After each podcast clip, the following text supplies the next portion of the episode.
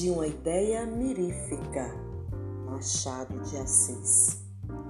Conta um velho manuscrito beneditino que o diabo, em certo dia, teve a ideia de fundar uma igreja.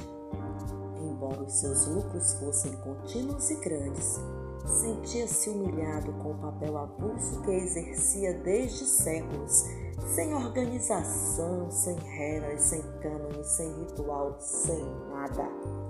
Vivia, por assim dizer, dos remanescentes divinos, dos descuidos e obséquios humanos. Nada fixo, nada regular.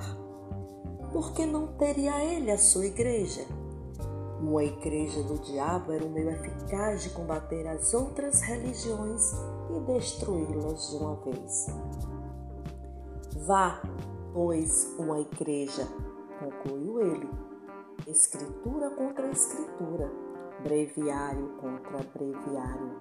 Terei a minha missa, com vinho e pão à farta, as minhas prédicas, bulas, novenas e todo o demais aparelho eclesiástico. O meu credo será o núcleo universal dos espíritos, a minha igreja uma tenda de Abraão. E depois, enquanto as outras religiões se combatem e se dividem, a minha igreja será única. Não acharei diante de mim nem Maomé, nem Lutero. Há muitos modos de afirmar. Há um, só um, de negar tudo. Dizendo isto, o diabo sacudiu a cabeça e estendeu os braços com um gesto magnífico e varonil. Em seguida, lembrou-se de ir ter com Deus para comunicar-lhe a ideia e desafiá-lo. Levantou os olhos, acesos de ódio, ásperos de vingança, e disse consigo: vamos, é tempo. E rápido, batendo as asas com tal estrondo que abalou todas as províncias do abismo, arrancou da sombra para o infinito azul.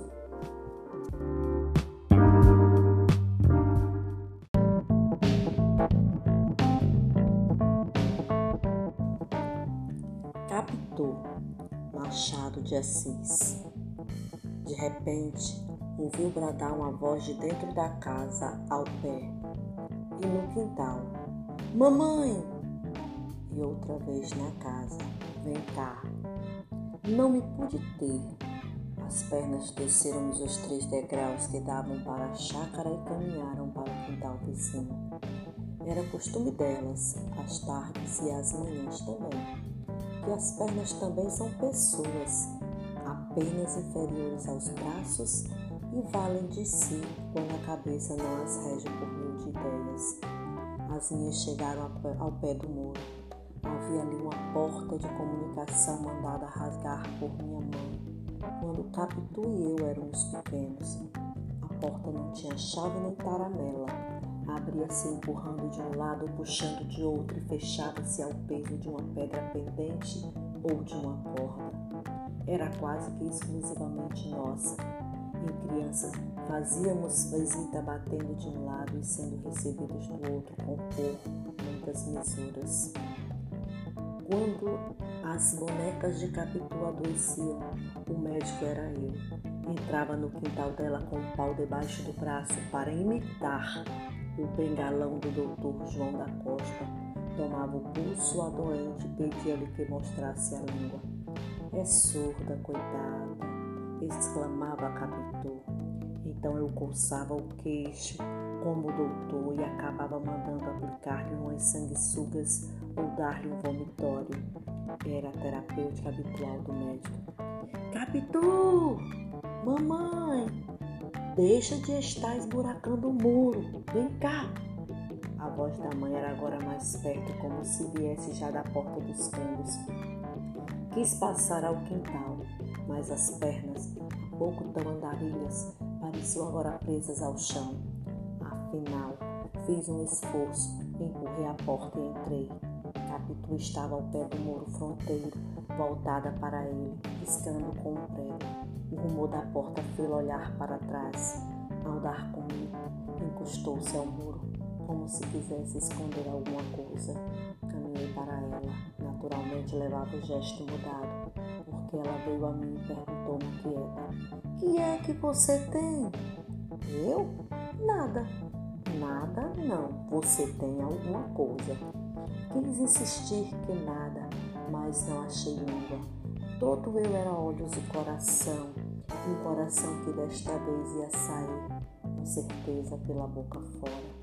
Não podia tirar os olhos daquela criatura de 14 anos, alta, forte, cheia, apertada em um vestido de chita meio desbotado. Os cabelos grossos feitos em duas tranças, com as pontas atadas uma à outra, à moda do tempo, descia-lhes pelas costas. Morena, olhos claros e grandes, nariz reto e comprido, tinha a boca fina e o queixo largo. As mãos, a despeito de alguns ofícios rudes, eram curadas com amor. Não cheirava sabões finos nem águas de tocador, mas com água do poço e sabão comum trazia sem mácula. Calçava sapatos de duraco, rasos e velhos, e que ela mesma dera alguns pontos. "Que é que você tem?" repetiu. "Não é nada", balbuciei finalmente, e emendei logo: "É uma notícia." "Notícia de quê?" Pensei em dizer-lhe que ia entrar para o seminário e explicar a impressão que ele faria, se a consternasse é que realmente gostava de mim, se não é que não gostava. Mas todo esse caldo foi obscuro e rápido. Senti que não podia falar claramente. Tinha agora a vista, não sei como. "Então, você sabe?" Estorei para o muro, o lugar em que ela estivera riscando, escrevendo e esburacando, como dissera a mãe. Vi uns riscos abertos e lembrou-me o gesto que ela fizera para cobri-los. Então quis vê-lo de perto e dei um passo. Capitu agarrou-me, mas ou por temer que eu acabasse fugindo ou por negar de outra maneira, correu adiante e apagou o escrito. Foi o mesmo que acendeu em mim o desejo de ler o que era.